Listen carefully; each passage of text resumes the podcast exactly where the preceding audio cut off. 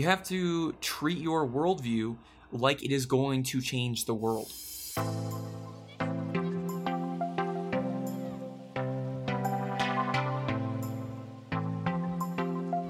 Hey there, my name is Jacob Tomlinson, and welcome to Making a Mindset, a podcast devoted to helping you think. Today, let's talk about your worldview. Let's talk about pessimism and optimism. Two words that I think get thrown a lot around a lot. And people tend to ascribe them, of course, to themselves, but more than anything, I think people think that being a pessimist or being an optimist is just sort of something that's genetic, that's bred into us for one reason or another. Well, folks, it's not. It's not genetic. Being pessimistic or optimistic is all about your worldview, you know, how you see the world, sort of by definition, right? But I want to break sort of both of these down and obviously make the case for optimism because it's so much better. But we'll get into that in just a second. What is pessimism? And I guess what's the draw to pessimism? Well, I think a lot of people look at pessimism and they're just like, you can't lose, right?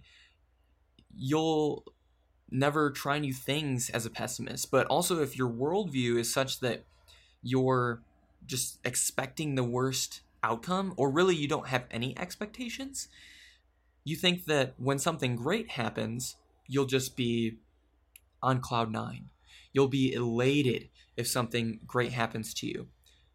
But that's not re- what really happens when you have a pessimistic worldview. If you don't have any expectations, you can't really win. And your worldview is just negative. It's a negative outlook on life. And as I've talked about before, your attitude and your thoughts have a really, really big impact on the quality of your life.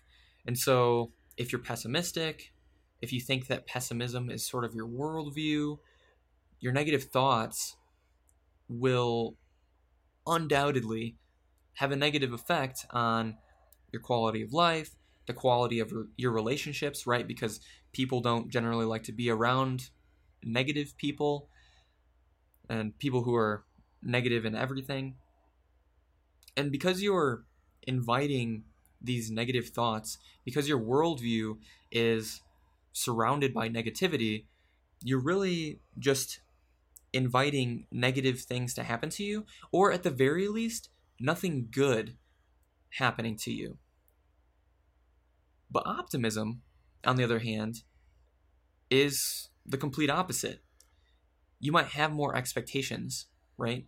You might expect better results, but a lot of times, what happens is when you expect something positive to happen and you carry a positive optimistic worldview toward that thing happening, that thing is more likely to happen.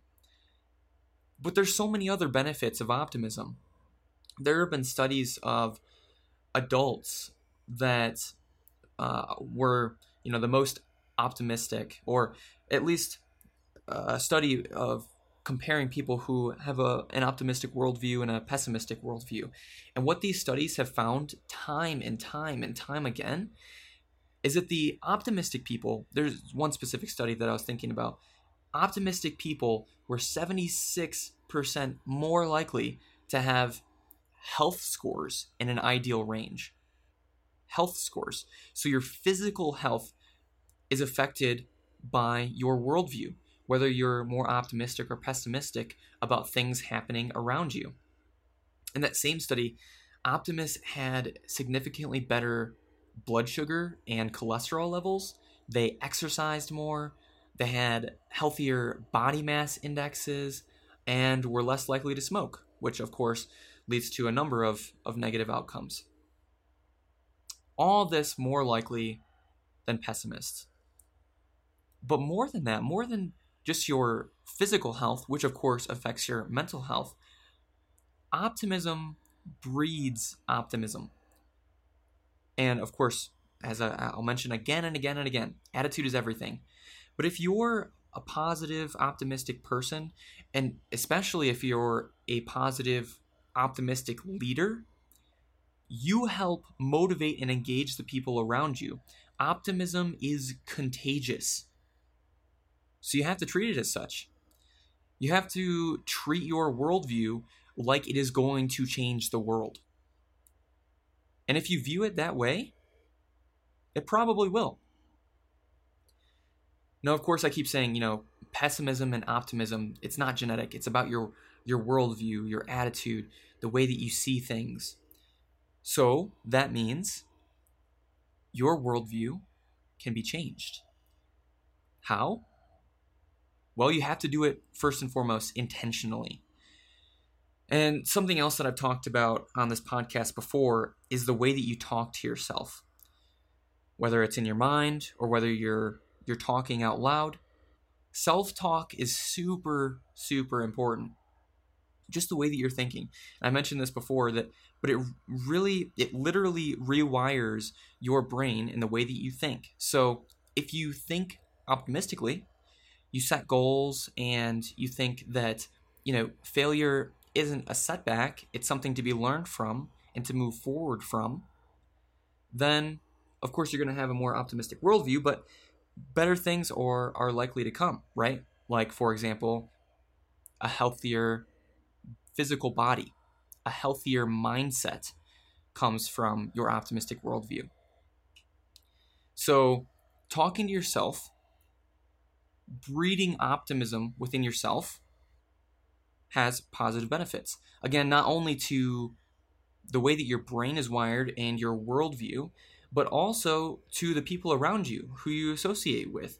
And that's another big part of this. If you want to change your worldview, you have to associate with the people that have the worldview that you want.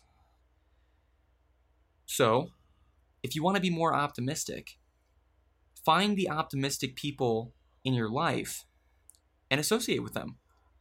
Seriously, ask them questions like how are you optimistic? How do you stay positive day to day? You do these things you associate you you know talk with yourself in a positive optimistic light and i promise you the benefits of optimism will be reaped.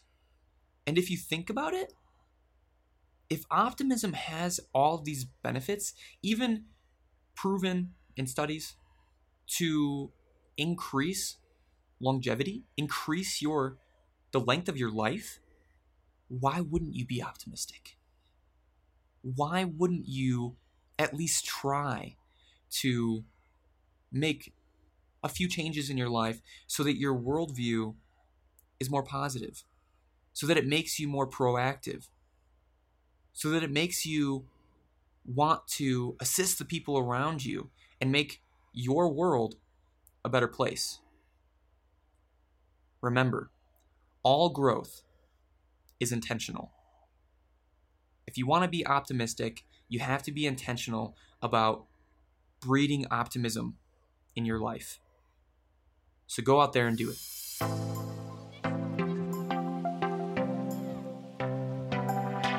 That's going to be it for this episode. Again, my name is Jacob Tomlinson, and this has been the Making a Mindset podcast. Make sure you follow me on Twitter at Mr. Jake Tomlinson to keep this conversation going. What do you think about optimism versus pessimism? Thanks for listening, everyone, and I'll catch you all in the next episode.